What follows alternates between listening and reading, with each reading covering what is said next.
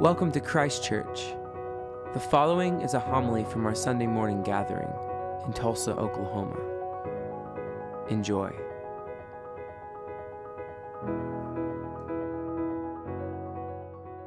May the words of my mouth and the meditations of all our hearts be acceptable in thy sight, O Lord, our strength and our Redeemer. Amen. Amen. Y'all ever had one of those mornings where nothing goes right? That has been me this morning. I spent 20 minutes trying to get my contact lenses in, and one of them would not come in. And at that point, I was ready to pull my eyeball out rather than have to try to worry and wrestle with the contact lens. And then I put my glasses on, and as you can see, my glasses are on my face. I have no clue where I set them down. Um, and so I, um, I'm discombobulated, and then kind of on top of that, we have uh, someone who's filling in for our AV and, and tech stuff. And so this is his first Sunday running um, our AV tech and live stream. So for those who are joining us online, if there's any glitches, um, we apologize um, and, uh, and thanks for, for your patience. I, I want to dig into the story from uh, Samuel that we heard just a few moments ago that Tracy um, read. The book of Samuel is a little bit of a misnomer. The book is mainly about King David. Um, all of us, I think, are familiar with King David. Um, and Samuel is the one who anoints David as king. And so this story kind of sets the stage about this sort of development. Um, and Samuel's mother was this woman named Hannah, and Hannah was childless. And um, if you have been a person who has struggled with fertility, you can um, understand uh, the pain that comes with being unable to bear children. And um, in most things in our world, we always place the blame upon the women. It's never the men's fault, it's always something wrong with the woman. And, and in, in these times, if you were unable to conceive a child, it was assumed that something that you had done, that you were being punished for it. And so it was not only just the personal pain of longing for a child, but on top of that was the public shame that came along with it. And, and so Hannah one day is at the temple and she is praying. She says in the scriptures that she is pouring her heart, she's pouring her soul open um, to God. I don't know if you've ever had one of those uh, prayer moments when you are just pouring everything you have out to God. And, and Eli, and this is a little foreshadowing about Eli, Eli sees her praying and assumes that she is drunk. It's a little bit of a clue about Eli's spirituality that he sees people praying and assumes they're drinking. And it's also a constant refrain throughout Scripture that when people have an experience of the divine, those who are observing it often just assume that they are drunk. Remember in the book of Acts, um, when Pentecost happens and people are speaking in tongues, and they're sitting there, go, look at all those drunkards. And Peter says, wait a minute, it's nine o'clock in the morning. How could any of us be drunk? Never went to college. no. So anyway, so so so Hannah has been pouring his, his, his soul, her soul out to God, um, and God blesses Hannah with a child, Samuel. And Hannah offers Samuel to the service of the Lord and gives Samuel to Eli. And there's some fabulous, amazing paintings um, about this handing over of the boy to, to Samuel. There's a very kind of, I mean, to Eli, there's a very sweet kind of thing in the, in the scriptures, and it talks about how Hannah each year would bring robes that she had made to give to her son who was working in the temple. Like, really a beautiful kind of image.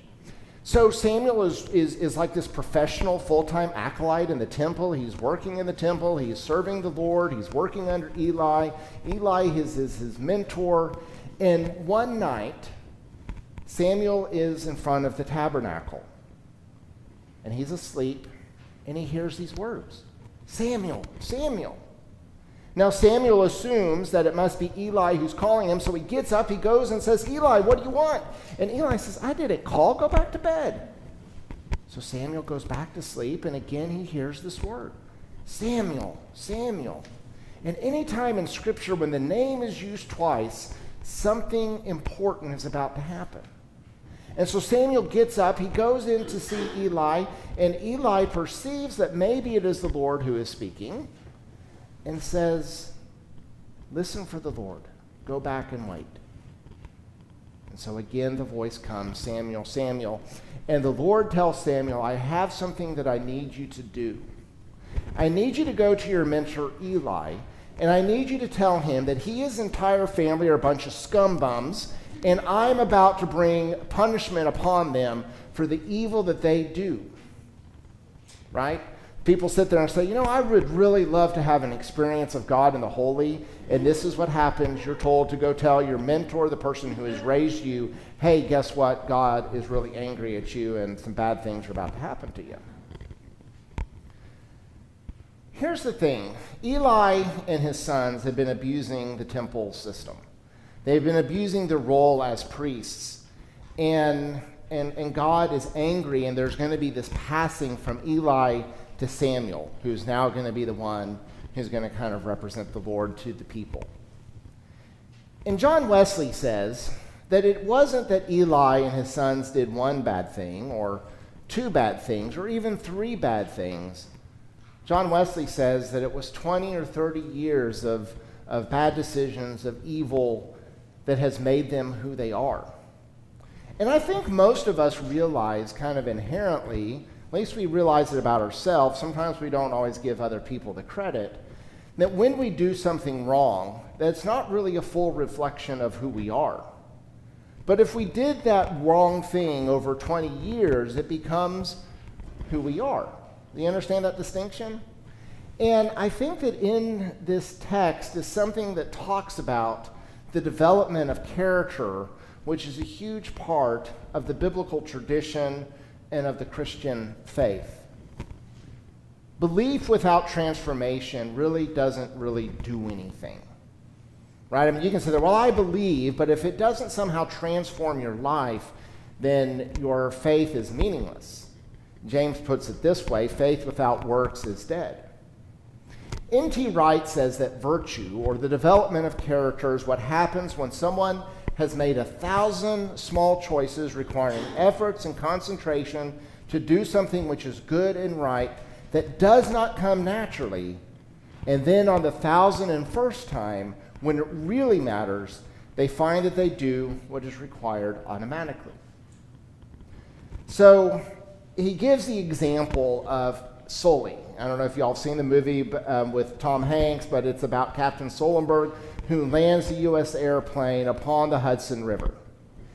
And the reason that Sully was able to land that plane is not because some super powerful miracle just captured him that he was able to do something, but because throughout his time as a pilot, he had done plenty of landings. And so, at the moment in which it really mattered, on that thousand and one time, Sully was able to do something really impressive because he had a thousand other landings. Now, sometimes those landings are good, right? Maybe, you know, most of the time when we're sitting there, we're on a plane and we land and, and it goes off without a hitch. And other times you get down and you hit and you're kind of doing this. And the thing is, is that we sit there, and, and, and, and these things are also part of our learning process. A friend of mine put it this way he says, You know, when we think about our life in the Christian faith, we need to use that image of Jacob's ladder, and Jesus in the gospel refers a little bit to it about angels ascending and descending. Right? On Jacob's ladder, sometimes we go up and sometimes we go down, but we're always on the ladder. And so, even in the times in which we mistake, make mistakes, in which we fail, we still learn from that. This is one of the things that I'm really concerned about in our modern society is with all of our zero tolerance policies is, is how is anyone able to learn from the mistakes that they make? With the ability to keep everything that you've ever posted on social media and every photo that you have ever done and everything you have ever written, seven years later, somebody can go back and say, Did you see what he tweeted when he was 14 years old? And we don't really leave room in our society for the development of character. We don't have that ability to descend on the ladder. Most of our lives are not emergency decisions like Captain Sully's. Right? Most of our decisions are just day to day normal decisions. But the point of those things of going up and going down is that we learn from them so when the time really comes and the decision really has to be made, we have practiced those things enough that we know to make the right decision. One of the things that I think about um, in terms of this is this, you know, on Monday we're going to be celebrating Martin Luther King's um, um, martyrdom. And the thing about Martin Luther King was is his commitment to nonviolence was a virtuous and character building practice. There were a lot of times in which the choice to be nonviolent came with personal harm and degradation. Right? People went and they sat down at a lunch counter they were not allowed to sit on, and they had things poured on them, they had things spat on them, they um, had things yelled at them, and they had violence directed upon them. But what Martin Luther King says is that the commitment to nonviolence as a way of life is what will eventually transform um, civil rights in our country. There are some people who sat there and said, well, he was wrong. Look at these things that happened. Look at these bad things that happened. And Martin Luther King maintained that this was the way that we have to practice and live our lives. Kristen and I have been watching Cobra Kai, which is the most amazing show, and I'm so upset that we already um, blew through season three. But at the very beginning of season three, there was this incident at, se- at the end of season two um, in which one of the characters makes the right decision, but the result from the right decision was not good. And so he says to his sensei, I did the right thing, and still look what happened. And the sensei says, you don't do the right thing because it leads to the right act, to the, to the right outcome. You do the right thing because it is the right thing.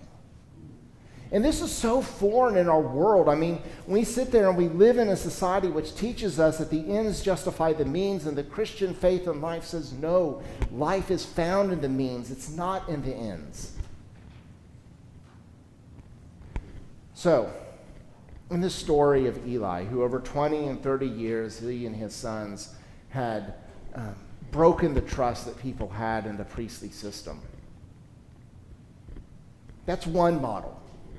But another model is to sit there and look and being able to develop practices which, which, which get you back. Like if you're off the ladder, you can get back on the ladder.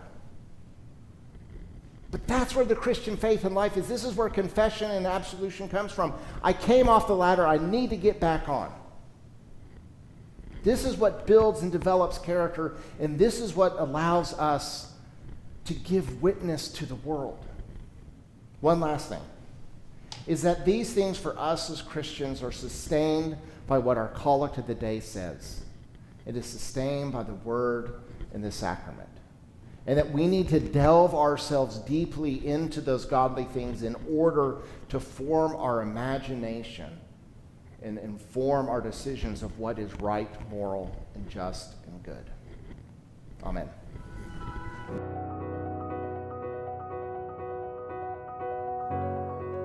Thank you for listening.